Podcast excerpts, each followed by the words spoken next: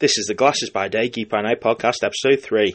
I'm Matt, and today I'm going to review and moan about some geeky stuff. On today's show, I have some geek news, my own ranking of the Spider Man movies from worst to best, comics to read before you die, and character of the week. Geek news. Paramount Pictures and Nickelodeon Studios are obviously feeling very confident about the Teenage Mutant Ninja Turtles Mutant Mayhem movie. Not only has it got a second film greenlit, but it has a two season series which bridges the gap between the films. The film received a six minute standing ovation at the Annecy Film Festival not long back, which to me says they're very confident about how it's going to come across and how it's going to go down in their theatres. Every clip I've seen has been fun and comedy filled. I'm, I'm liking where it's going. The voice actors for the Turtles are actually teenagers, so that to me it's it's always a good thing because I kind of feel like when you have adults playing these roles, it's sometimes hard to see them as you know, especially when you know the adult who's you know who's playing the part. It's hard not to see them as that person. The animation style, it's new and exciting. All in all, I'm very excited to see how the film turns out.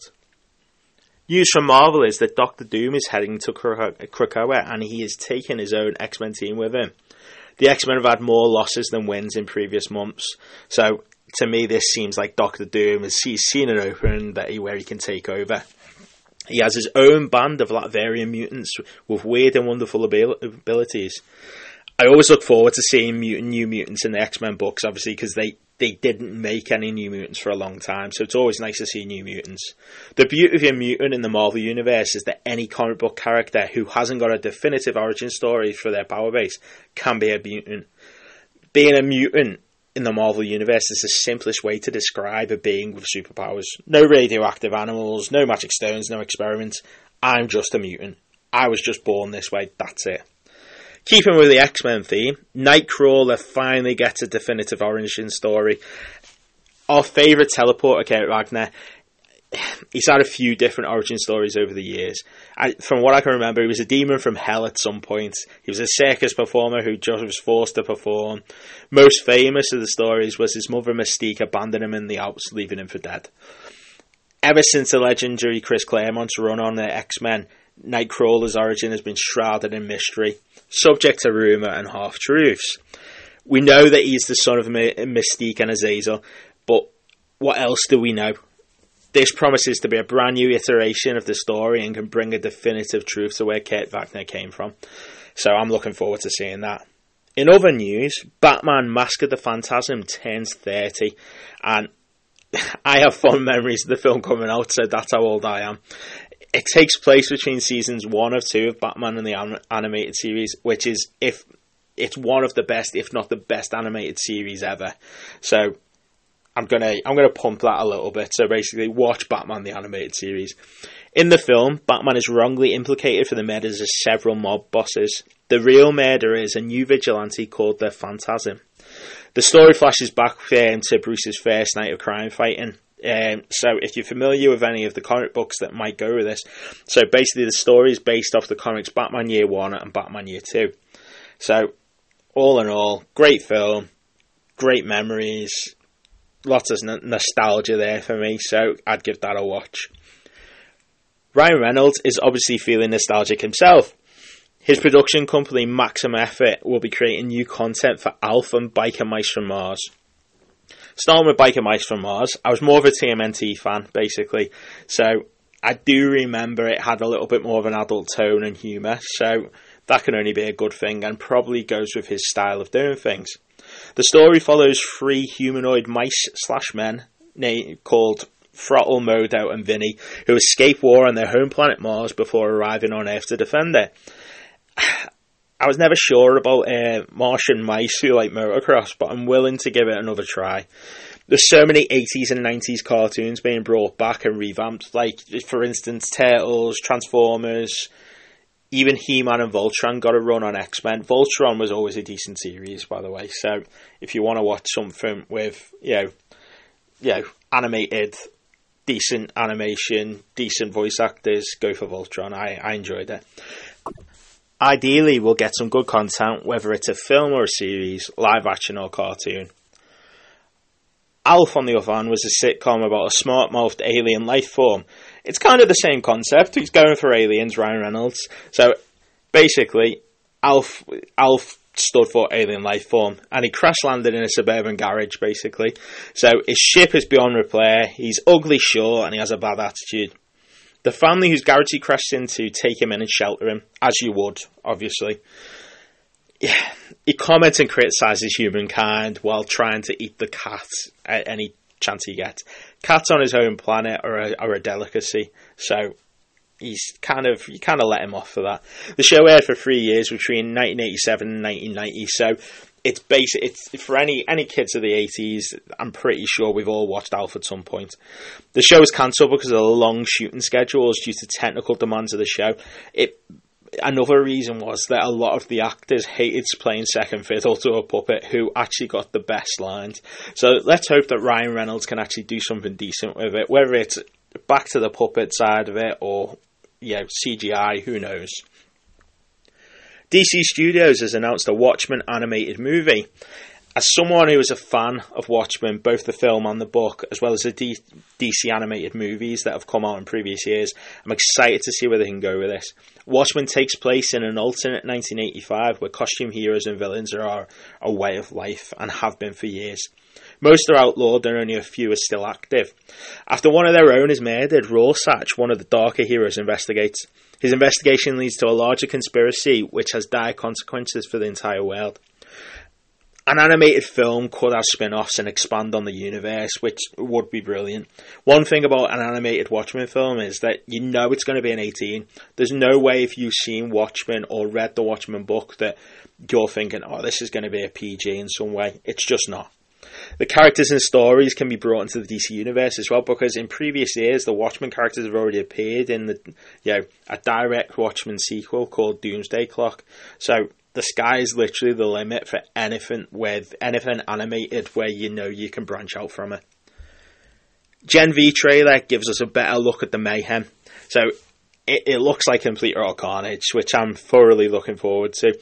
So I kind of feel like you have got blood bending, head heads being crushed, death, destruction. It has everything that the boys has led us to expect. The story takes place in a superior university where the com- they pupils compete for a place in the seven. So it's you know it's basically it's it's got a lot of aspects to it that are going to be them competing and butchering each other just to get into the seven. So if you're a fan of the boys, this is probably going to be right up your street. Ben Affleck has reportedly been cut from Aquaman and the Lost Kingdom after the reshoots.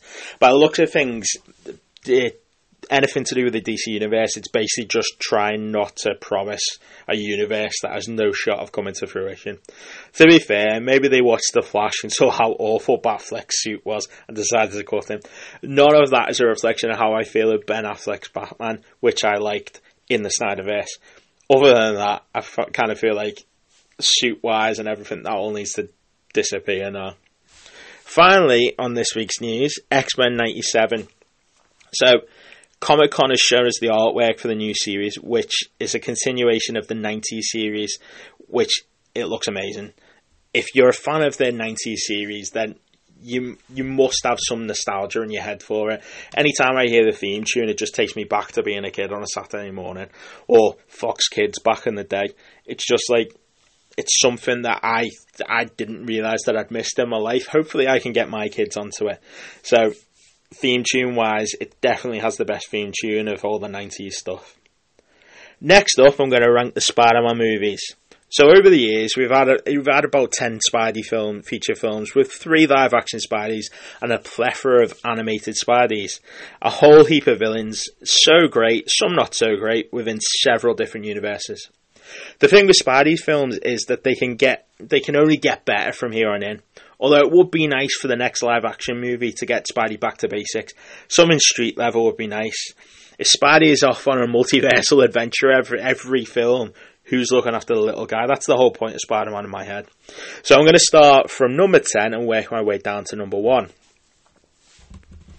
At number 10, I have Spider Man 3.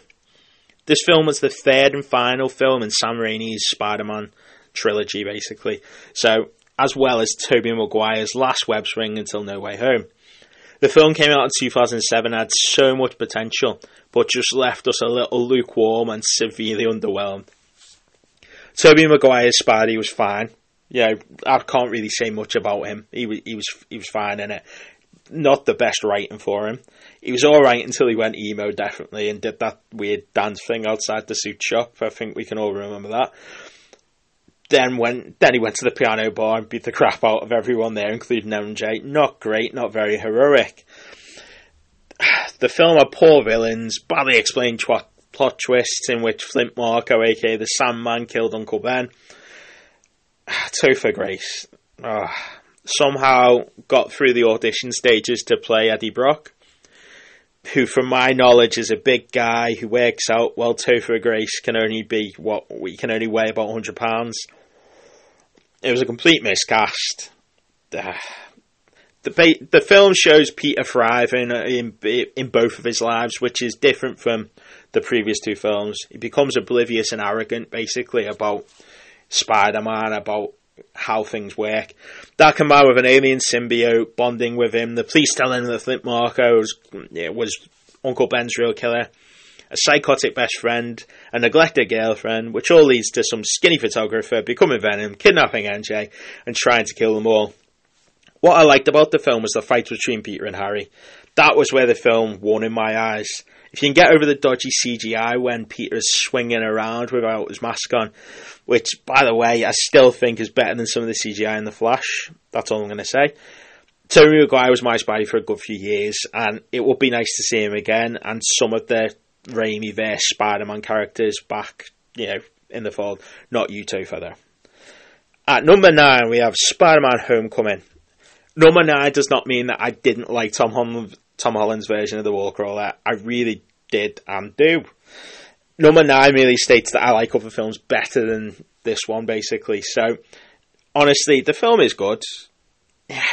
RDJ, Robert Downey Jr., cameos in it. We have Happy Hogan, yeah, who is a big part of Tom Holland's Spider universe.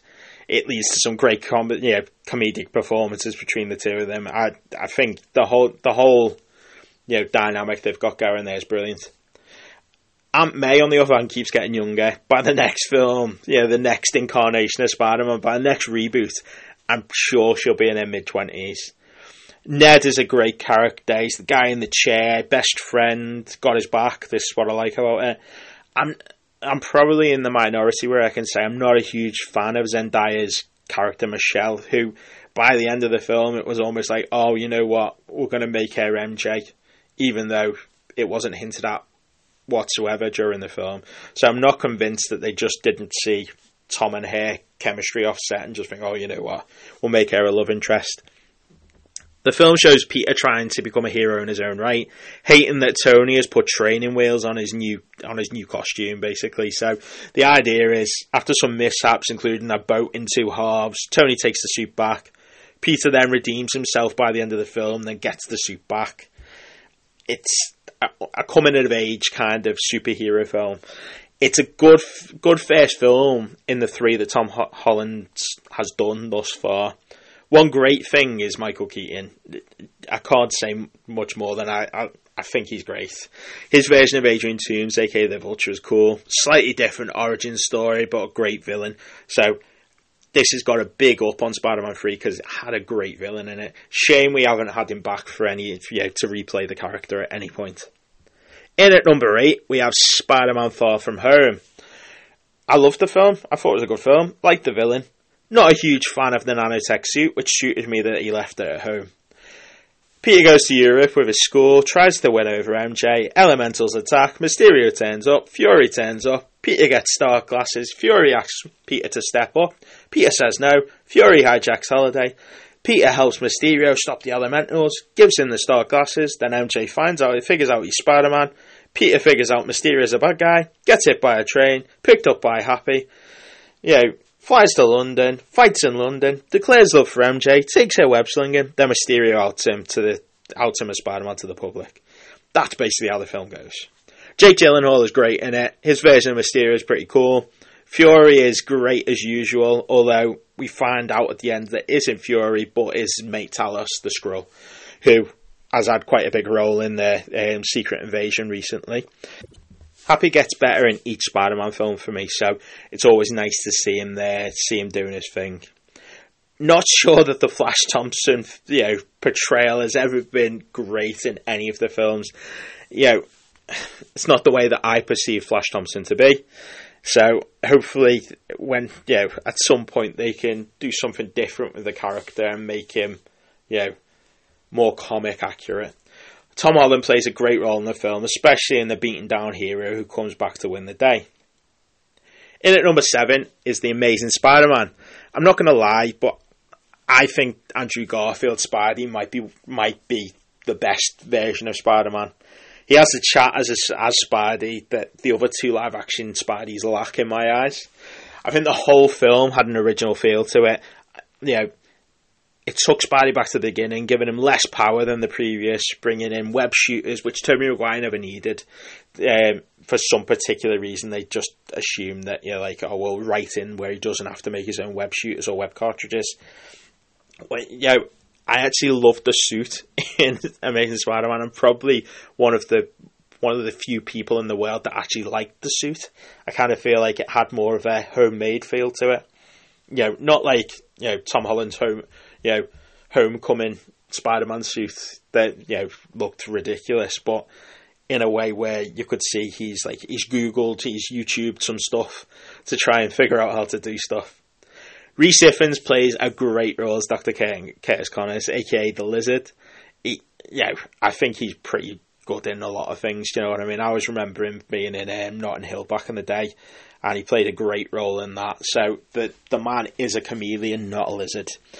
Emma Stone's um, Gwen Stacy is probably the best love interest that I could probably say Spider any of the Spider Man I've had. Their chemistry was always the best for me. I actually believed that they actually fancied each other, as opposed to the previous and the latter. The writing for the pairs' interactions was much better as well, so the chemistry, you know, knocked with, you know, they knocked out of the park basically with the writing and actually their acting. So what can we say other than best love interest? What I loved about the film was it, you know, to put it above the, the other two films that I've previously talked about was that it's the cinematography of it. The part where he's web slinging down the avenue from crane to crane is beautiful. It shows an almost realistic way that web slinging would actually work. In at number six, we have Spider Man. So this is the first time that we've seen Spider-Man on the big screen, basically. So Tobey Maguire was the first person to play the role and to be given the seal of approval from the late great Stan Lee. His Spidey was the first to learn with great power comes great responsibility. The film's antagonist was Norman Osborn, aka the Green Goblin, which, you know, if you're going to pick a Spidey villain, go big or go home definitely probably one of his biggest villains, basically. It was played by Willem Dafoe, and Dafoe is a great villain. It's almost like his face was built to be a villain. It, it, he doesn't even have to do anything to look truly deranged. Do you know what I mean? So, gives a brilliant performance, playing, you know, almost a schizophrenic in it, in my eyes. One of the greatest things about the original trilogy is J.K. Simmons, who plays J. Jonah Jameson. He's brilliant in everything he does yeah, he's still in, he's still brilliant in all the stuff he's doing now. But he's, yeah, in my eyes, he's always going to be um, JJ. While I didn't really believe that Maguire, Dunst, Franco, or especially Joe Manganiello, who played Flash Thompson as a high school student, I just don't believe it. I still love their performance. That said, would someone now, you know, younger than much younger than me, not ask the question, why was a 27 year old playing a teenager? Well, like most high school dramas from the 90s and early north, noughties, the teenagers were quite often played by older actors. I'm I, am i am assuming that there was probably a logical reason for this, meaning that maybe the younger younger people had to actually do schooling during the day, so it messed with the the timings of shooting. That was probably one of the main reasons. But these days, at least our Spidey characters look more age appropriate, like Tom Holland's and Dyer. Yeah, they look like they could be teenagers to a certain extent. I think the beauty of the film is that it was the first, and nothing like it had been done before. It led to a generation of comic book geeks being created in the first place. In at number five and halfway through our aim list is Amazing Spider-Man Two. I know what you're thinking. I put Amazing. I put Spider-Man Three at number ten because of the crappy villains. While Amazing Spider-Man Two does have some crappy villains, it also has some probably, if not the best cinematography of the whole Spidey franchise. Web slinging has never looked better than the opening web sling through the city. The whole opening chase is brilliant. As I said earlier, Peter and Gwen's chemistry is the best of the Spideys. Dane DeHaan actually played an alright Harry Osborn, but his Goblin was awful. It was just like, it was just trash. It just didn't need to be there. The only good thing about yeah, no more Amazing Spider-Man is that we won't have to see him again. Yeah, they didn't even feel like they should bring him back for uh, No Way Home. Jamie Foxx on the other hand, Max Dillon was bearable, and even even when he first became Electro, Electro, he was bearable. But by the end of the film, he was just severely overpowered and surprisingly stoppable. You would think the guy who designed the power plant that they were fighting in would realise that Spidey was trying to do and, you know, maybe run away before he made him dead. I think the Times Square fight and the slow motion save on the stair was brilliant. Probably one of the best scenes in all of any Spider-Man film. The bit where he, free, you know, his web shooter's broke and he he fires a web, grabs the woman's hand, gra- you know, you know, lassos the the hand of another person and pulls them away from getting electrocuted. It's probably one of the best scenes in any Spider-Man film the one of the things that pushes this that should have really pushed this further up the list was Gwen Stacy's death. It'll forever be sad. Andrew Garfield sold it for me. I, I, feel like he's probably the best crier of the whole thing. I never believed Tobey Maguire when he cried. Um, Tom Holland's is much better, but Andrew Garfield, it was like that guy never cries, but when he cries, you believe him. I also love the hope scene at the end where the little kid's dressed up as Spidey and he goes to fight the Rhino, and it's about you know Andrew Garfield Spidey coming back after Gwen's death. It's been months. You know, he's mourned. He's he's not over it, but he's he's trying to get on with it basically. So this film would have been higher if the villains were better. In at number four, it's Spider Man Into the Spider Verse. I know what you're thinking. How come this cool film that redefined Spidey films and animation is not close to the finish line? I have my reasons. I love the film. I, really love the film. It introduces Miles Morales, Spidey Noir, uh, Penny Parker, Spider Ham, Gwen Stacy, and Peter B. Parker with a host of talented voice acting. You know, the film is amazing.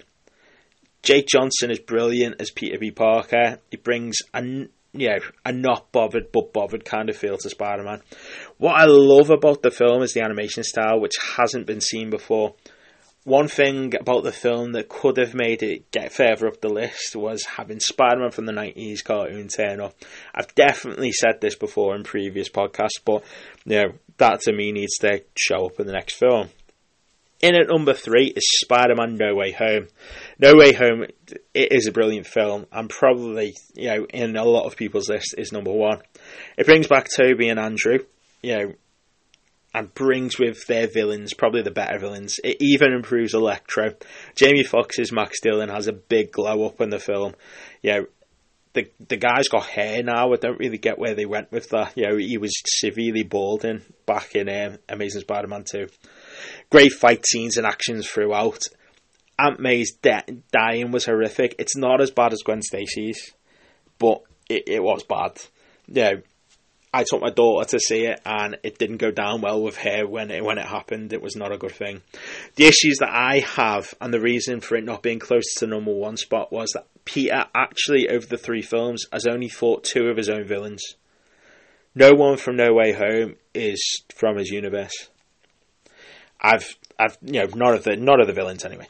I, have made the same connection to the Flash. The studios grabbed onto some of the success from the previous Spider-Man movies and gone, oh, yeah, there you go. Well, we'll do that. That worked, you know. All that. I that said, I'm no way comparing this to the Flash. you know, No Way Home is a great film. So, Spider-Man, this Spider-Man franchise is it's really good. No Way Home is a great film. Deserves to be at number three In at number number two is Spider-Man Two. This is a personal favorite of mine, basically. So, Spider-Man Two, great film. It was much better than the first. It brought in a great villain in Doc Ock. Special effects were much better than the first.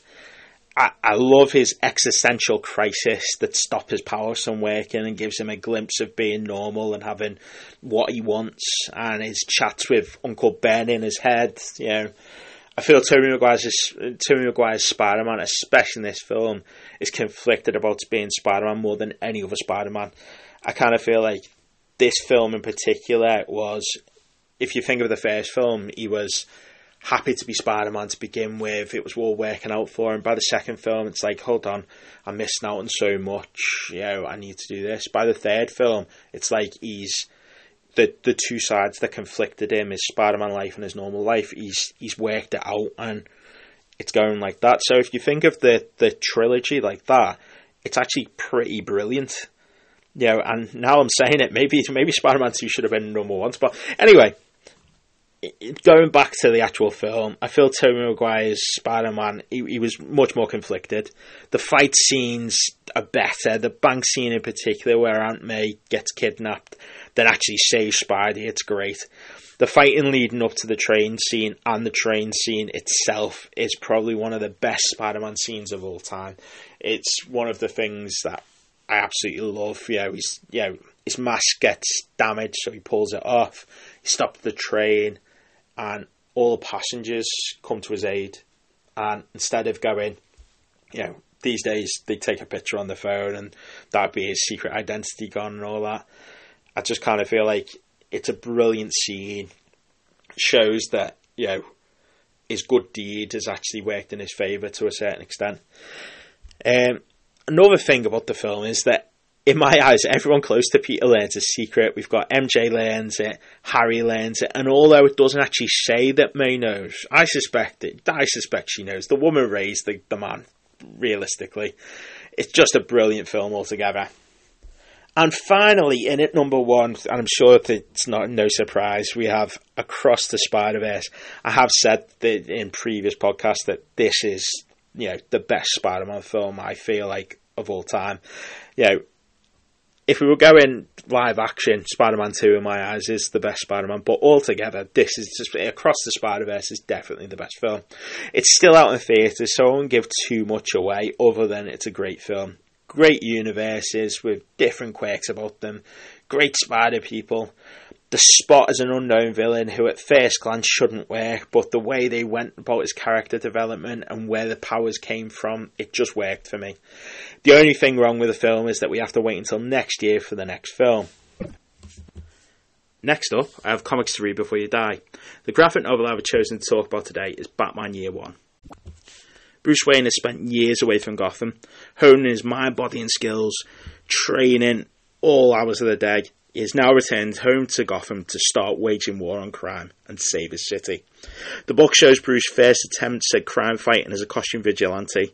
Story opens on Bruce returning from a long trip away. He's 25, and to the rest of Gotham, he's the most eligible bachelor and a brainless playboy, which he plans on using to mask his real plans, waging war on Gotham's underworld. Bruce starts off frustrated with the fact that he has got the skills to fight crime, but not the means to. Jim Gordon is the other side of the story, coming in as a new cop to Gotham. He's partnered with a detective Flass who is crooked, he's crooked as they come. Jim is struggling with the fact that he has to stay away from all the bank coppers. Gotham is it's built in a way that is corrupt. This leads to trouble for him, leading to him getting a beating from his partner and a few other cops. Don't worry though, Jim shows how badass he can be by taking Flass out and leaving him naked and handcuffed in the woods after a brutal beating. Bruce uses the art of disguise, pasting scars to the side of his face, distorting his natural good looks, making it hard for anyone to pick him out of a lineup. What I love about this book is that it, to me, it's like a true origin story. It's how it it would have gone down. He isn't amazing at being Batman in the beginning. He makes errors. Jim Gordon's the same. He's a flawed character. He cheats on his wife. He he has all sorts of problems. Basically, he has all sorts of doubts about himself the journal style used in it's brilliant. It it just it reads like it, it's nice to hear their their train of thought. It's like you're part of the process, not only of how he became Batman, but how Jim rationalized doing some dark things to keep the light shining. This whole book can be seen as a prequel to The Dark Knight Returns, which redefined what Batman would end up as. Frank Miller is a legend in comic world to this day, and this comic is one of the reasons why. Bear in mind that Frank Miller wrote Batman Year One in 1987 and still holds up now. The dark visuals painted by David um, Mazzucchelli, they're brilliant. They make you feel the grime and darkness of Gotham. The story also shows how Batman inadvertently creates Catwoman by giving her inspiration to don the suit and mask. I think that Frank Miller was taking a stab at the fact that Batman just has to be seen to create all the nut jobs that he comes across. Aspects of the book have been used in Batman films and animated shows for years. If you only have to look at, you know, um, the Nolan trilogy to see, especially in Batman Begins, that's got a, a big feel of Batman Year One. You know, most recently, Rob Pattinson's The Batman uses the journal style, and although based on Batman Year Two, you can see the Year One style throughout it. This comic, it, it, it's it's a great book, great art, and should be on your list of comics to read before you die. And lastly, today I have character of the week. Today's character of the week is Doctor Manhattan I've recently rewatched Watchmen. I talked about it earlier. Dr. Manhattan's powers are just cool. He's invulnerable to harm, can teleport, can rearrange matter, move things with his mind. He's omnipotent. He can live without oxygen, food, or water, and among other things. He is a great misunderstood character with a sad past. Doctor Manhattan is one of the Watchmen, and the only thing, the only being in the Watchmen universe that has superpowers. He was born Dr. Jonathan Osterman in 1929 to a German American family.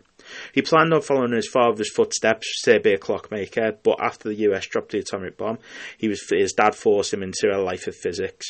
John attended Princeton University and graduated with a degree in atomic physics. He started working at a research facility studying intrinsic fields, where he found his first love, Janie Slater.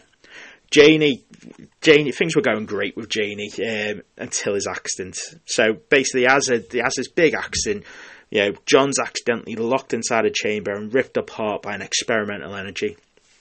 John eventually pulls himself back into existence after a few ghostly encounters round the research facility. His appearance is now much different. He's blue, bald, and in peak physical condition. He now possesses the power of a god. So he's he's he's pulled himself back into existence. He's all energy now. He is a god. John starts his life as a hero, working for the US government. He fights in Vietnam. He joins the Watchmen. John is the only thing that is standing between the the US being, you know, a punching bag for the world, basically. So he's, st- he's standing between the world, eh, you know, it's between him and the world being destroyed. He can literally do anything, but he's devoid of most emotions, which you can see throughout the book, you can see throughout the films, basically. So, and after he's blamed for several of the people he knows getting cancer, he leaves Earth and moves to Mars it's the one time that you see his emotions flare up is basically when he's blamed for Janie Slater getting you know, getting cancer. So it's the one thing that's bothered him.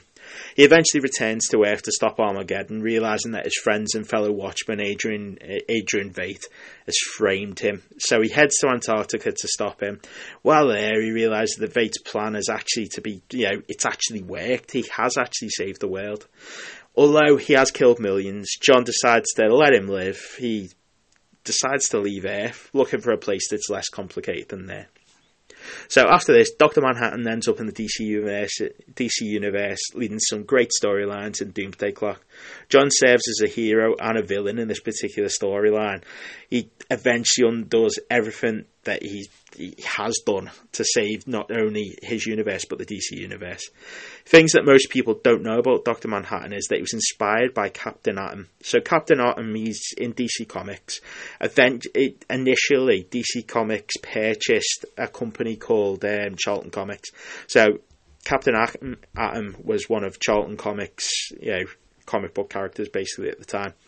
So Charlton Comics went it became DC Comics, and DC Comics eventually decided they weren't going to use Captain Atom. So Alan Moore based Doctor Manhattan on Captain Captain Atom because the character would never get used until recently, where the character was revamped.